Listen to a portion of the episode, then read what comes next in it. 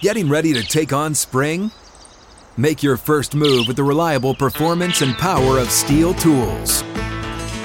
From hedge trimmers and mowers to string trimmers and more, right now you can save $20 on the STIHL MS162 or MS170 chainsaw. Real STIHL. Offer valid through June 30th, 2024. See participating retailer for details. Welcome into Outkick the Show. I'm your fearless leader, Clay Travis. I hope all of you are having fantastic Mondays. I got so many different things going on. I want to first say thank you to everyone who is subscribing to this channel on YouTube. Uh, I asked you as I went, I think I was leaving on Thursday, if I remember correctly, because I went out to see my buddy Todd Furman uh, get married. Congratulations to Todd Furman. I said, hey, can you guys take us to 500,000 YouTube subscribers while I am gone? As I am looking right now, Outkick now has 641,000 subscribers. All right. We are growing on YouTube because of you guys. Click like and subscribe at a furious rate. So the new goal is 750. You guys blew through the last goal. How quickly can you guys get us to 750,000 subscribers on YouTube to take us to a completely different universe? I am hoping you can get us there again on YouTube. 641,000 is the number right now. NFL draft over the weekend. 54 million people watched, according to the NFL. Uh, I was one of them. Uh, I thought the best draft was the uh, Philadelphia Eagles. I was most impressed by what they did. They already had an elite team that nearly won the Super Bowl. I thought they went out and got even better. They basically are just going out and grabbing as many different uh, Georgia Bulldogs as they can as many different SEC players in general, and the result really, really good. Uh, so uh, that was the team that stood out to me as having the best possible draft. Uh, to me, I knew it was going to happen. I was afraid of it happening. I talked about it. You guys know that I said the one quarterback I didn't want to draft was Will Levis. I said, do not draft Will Levis. I don't even have him in my top five in the SEC. I've talked about this throughout the entirety of the draft season. I don't believe in Will Levis. I watched his games last year. I watched his games this year that we just finished. There, at no point in time, has been a moment where I believed, hey, this is the guy. He's a difference maker. He's going to be incredible in the NFL. And what did my Tennessee Titans do? They went and they traded up early in the second round to take Will Levis and try to make him the quarterback of the future. I don't think it's going to work out. Stetson Bennett went in the fourth round to the Rams. I would rather have Stetson Bennett.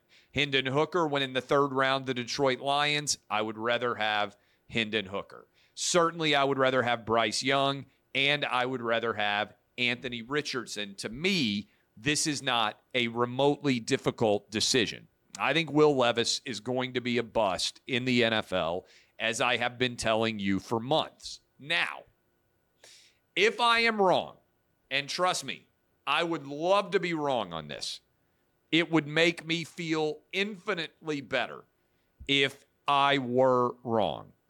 But my concern here is he's going to be a total bust. But if I'm wrong, if I'm wrong, I will guarantee you something. I will go full Dr. Anthony Fauci. I will go full Randi Weingarten. I will go full Rochelle Walensky, head of the CDC. I will go full on as aggressively as I possibly can. And I will argue that I never said any of this. I will claim that I all along knew that Will Levis was going to be the greatest quarterback in the history of the NFL. When many of you share clips of me denigrating Will Levis, I will claim that they are AI generated and totally false, and I never said them. Your your head will spin with how quickly I'll go full Fauci and full Weingarten and full Walensky on this and claim that I never said all the things that I said before about Will uh, Levis. He's going to be a bust. He's going to fail. The Titans really basically seem to be running their franchise to make me uh, furious and angry and miserable. I respect that on some level. If Will Levis ends up a stud, I will claim that I knew he would be a stud all along. Spoiler alert, he's not going to be a stud. I'll go full Fauci. I don't even understand. This is just me, just me talking here. I don't even understand the concept of what the Titans are doing. If they came out and they said, hey, it's time to rebuild, and you trade Derrick Henry and you move on from Ryan Tannehill and you basically just acknowledge that you're going to tank for one year, I'd be all about it.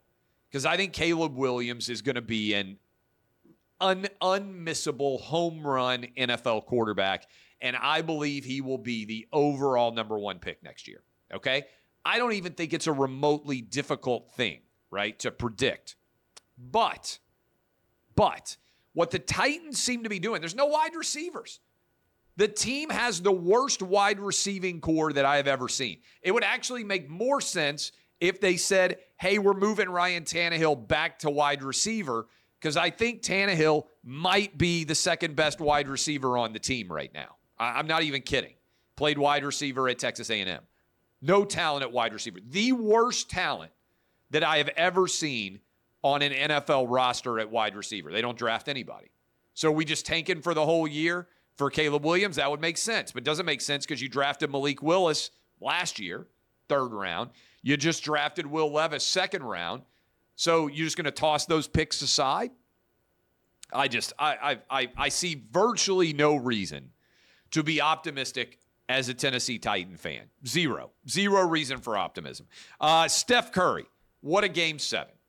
What a game seven that Steph Curry had against the Sacramento Kings. Um, I've made this argument for several years, and I'm going to continue to ram uh, this argument and make it. I don't see anybody else even making it.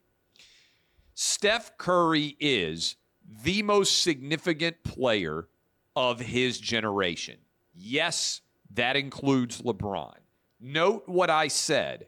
I did not say that Steph Curry was a better basketball player than LeBron James. He isn't. He isn't. LeBron James, physical freak. But Steph Curry is the more influential player of his generation. And I can tell you this as a basketball coach, little league basketball coach, whatever you call it, low level basketball. Everybody wants to be Steph Curry. When I was a kid, everybody wanted to be Michael Jordan, right? If you're around my age and you are watching me right now, you remember in your backyard the Gatorade commercial, Be Like Mike, playing in your mind. You were trying to be Michael Jordan might have gone out and bought the Air Jordans. Everybody wanted to be like Mike. Everybody wanted to be Michael Jordan. My generation, 80s, 90s era. Everybody wanted to be Jordan. Okay? Now, every kid wants to be Steph. And you see it in the way games are played. Everybody is trying to hit the dagger three. Everybody is stepping back on the three. Everybody is pulling up from long range Steph Curry is the most influential player of his generation, far more than LeBron James. People don't see LeBron James and think, I can do that. They see Steph Curry and they think because Steph is not a freakish athlete, barely, if ever, ever even seen him dunk the basketball. Kids think, I'm not the biggest, I'm not the strongest. I can do what Steph does. Now, it underrates how difficult Steph Curry's shooting ability is. Guy went out and scored 50, an all time high in NBA history for a game seven. But Steph Curry has changed the way basketball is played. Every kid has extended the floor.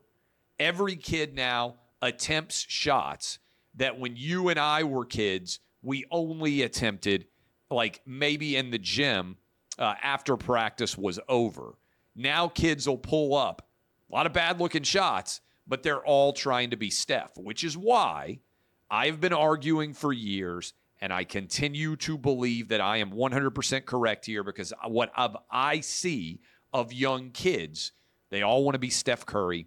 Steph Curry, most influential player of his generation, far more influential than LeBron James. Uh, that is the truth. We'll be right back in a moment, but first, this break. Getting ready to take on spring? Make your first move with the reliable performance and power of STIHL tools. From hedge trimmers and mowers to string trimmers and more, right now you can save $20 on the STIHL MS162 or MS170 chainsaw. Real STIHL. Offer valid through June 30th, 2024. See participating retailer for details. Black quarterback debate. I'm flying out to Las Vegas on Thursday. Um, and uh, we get news that right before the draft, Lamar Jackson signs a monster contract with the uh, with the Baltimore Ravens. And what that means is the I believe it's four, five of the six. Sorry, five of the six highest paid quarterbacks in the history of football are now black okay? Because there's been this argument out there that a lot of people have tried to make a living off of by saying, oh, the NFL is racist. The NFL is horribly racist. All of its owners are racist. All the teams are racist. All the fans are racist. The NFL's racist, right? This is a left wing identity politic fueled argument whereby, and you probably heard it, they don't actually give you any evidence but they just trot out the, oh, so and so is racist. Oh, this is so indefensible. All those things, right? So the data never supports it. But now we've got five of the six highest paid players in the history of the NFL are black quarterbacks. Okay. On top of that, the first three quarterbacks that were taken in the NFL draft this year Bryce Young, CJ Stroud, Anthony Richardson all black, all taken in the top five. The only three quarterbacks, by the way, to go in the first round. Uh, see, Will Levis, we talked about, falls to the second round. I think he's going to be a bust. I think he's a disaster. Of course, the Titans drafted him. There is now no legitimate basis whatsoever for anyone talking about sports or anyone attempting to talk about sports to be able to argue that the NFL is racist against black quarterbacks. I always told you this was laughably absurd. The NFL is the ultimate meritocracy. You get paid what you deserve based on what you do on the field. Now that we have five of the top six highest paid quarterbacks of all time being black, first three picks, three of the first four picks overall black quarterbacks in this past year's draft. The only quarterback who had to sit throughout the entire first round and wait for his name to be called, actually, Will Levis, who got so frustrated he left uh, Kansas City and waited to be drafted from home by the Titans. Okay? It's impossible to argue the NFL is racist. It's impossible. Now, that doesn't mean that the usual race baiters aren't going to try. But if you see this argument made, five of the six highest paid of all time, now black quarterbacks, top three of four picks this year, black quarterbacks, the argument's not been legitimate for the entire 21st century, frankly. Um, and, and I'm saying this as uh, a guy who grew up in Tennessee. Tee Martin wins a national championship for Tennessee in 1998. Steve McNair takes the Tennessee Titans to the Super Bowl in 1999. I never even knew anybody who ever argued against someone playing quarterback based on their race. I'm being honest with you. I've never heard that argument in my entire life. But as a fan growing up, Tee Martin, 98 national champ, Steve McNair, Super Bowl, Tennessee guy, it's kind of hard to argue against black quarterbacks just based on results. Okay. But the entire 21st century, you could go through and pick out any number of examples of the NFL taking black quarterbacks just as seriously as any other race. And what I have argued for a long time is this all NFL teams care about is winning. If you were a green transgender midget, Bill Belichick would draft you to play quarterback in a heartbeat if he thought you could win a Super Bowl. And everybody out there, if you could win, they don't care about you at all, anything other than wins. Great example of that. Deshaun Watson hasn't even won that much, gets accused of sexually assaulting 30 women. Jimmy Haslam signs him to the biggest contract at the time in the history of NFL quarterbacks. Jameis Winston, accused of rape, goes number one overall. JaMarcus Russell, really not a lot of great evidence about how good of a quarterback he was going to be. Turns out, what did he have? Like a drug addiction? Number one overall. If teams think you can win, they will look over anything and draft you highly, right? Whole 21st century, the anti black quarterback argument has been embarrassing for anybody who trotted it out because all the NFL cares about, as Al Davis said, just win, baby. It's the ultimate meritocracy. But that argument, anti black quarterbacks, gone forever.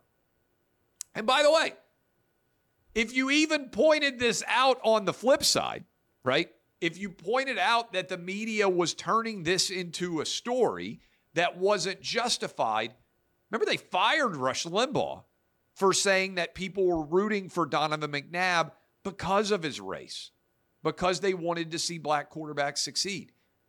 You got fired for saying that. You get promoted for saying the NFL's racist. You get fired if you say, hey, the NFL actually is rooting for black quarterbacks to succeed. That's how unbalanced the equation is in terms of honesty and discourse. And this ties in. You know, I don't watch a lot of sports on television analysis, I watch a lot of games. But on Friday, I was out in Vegas and I woke up and I didn't have the Clay and Buck show because usually in the morning I'm preparing for my radio show. So I'm not sitting around watching a lot of the talk shows and things like that. I'm reading, I'm making sure I devour all the latest news. But I didn't have a show to do on Friday. Um, and uh, and you know, we had a totally chill morning. Um, and uh, and so I put on uh, ESPN and I was watching their analysis of the NFL draft. And what I saw confirms why Outkick is dominating. There is so much fear so much fear of being targeted on social media that almost everybody agrees on everything. There was nobody out there beating the drum saying Will Levis should be the overall number one pick. He's the best by far guy I saw on film. Now, I think that would be crazy because I watch a lot of college football, but you have gotten uh, NFL people on TV so afraid of being called racist that almost nobody will even say anything negative about CJ Stroud, about Anthony Richardson, or about Bryce Young. Yet the data reflects that like half of first round quarterbacks, no matter their race, are going to be up, end up total busts. But left wing Twitter has so uh, come after people and accused them of racism that you can't even really have a debate in sports anymore. It's like, well, if you have a take that is anywhere outside the consensus, you're racist, you're sexist. Like, it's really wild. There was this argument for a long time that social media was going to lead to a flourishing of the marketplace of ideas. What it's actually read to, uh, led to, and I talk about this some in my new book that's coming out in August, American Playbook. What it's actually led to is a rush to consensus. Everybody has to end up with the same opinion, or else there is uh, calamity afoot. Now, credit to uh, Bill Maher, who I think has the smartest once a week show in media. Again, the smartest once a week show in media, maybe the best job in media, by the way. I would love to get paid really well to host one show on Friday. I think it would be incredible. I think I could do a, a really good job of that. Um, Bill Maher Friday night show.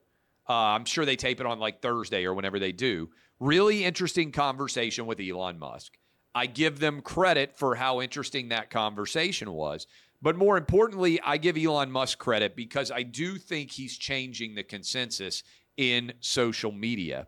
Uh, and he's changing it in a big way uh, by allowing everybody out there uh, to recognize that the true way to win should be on the power of your ideas, not on the power of your attack, right? The true way to win, power of ideas, not the power of your attack. Bill Maher, uh, Elon Musk, really interesting conversation there. Finally, I'm about to hop on Fox News. Um, look, the truth of the matter is this Joe Biden has said he's not going to debate. Joe Biden says he's not going to debate against uh, RFK Jr. or Marianne Williamson, I think, are the two announced contenders, uh, because he would get smoked. Donald Trump now is making a similar argument. He's saying he may not participate in the RNC debates. Uh, I actually think it's smart of Trump because he's got such a big lead right now that he doesn't gain that much from actually doing the debate, at least in theory. Uh, and I, I think you have to contemplate the way that all shakes out. So I've got to go get ready. I'm hopping on Fox News. You'll see me there in just a few minutes uh, with Martha MacCallum. Appreciate all of you. Again, my schedule is such a zoo this week. Uh, with so many different things going on in the afternoon. I'm not sure how many Outkick the shows I'm going to be able to get to, uh, but uh, I appreciate all of you. Drive us up on YouTube. 750,000 subscribers is the new target for the Outkick channel. Love how much we are growing there. DBAP unless you need to SBAP. I'll be on Fox News in a couple of minutes.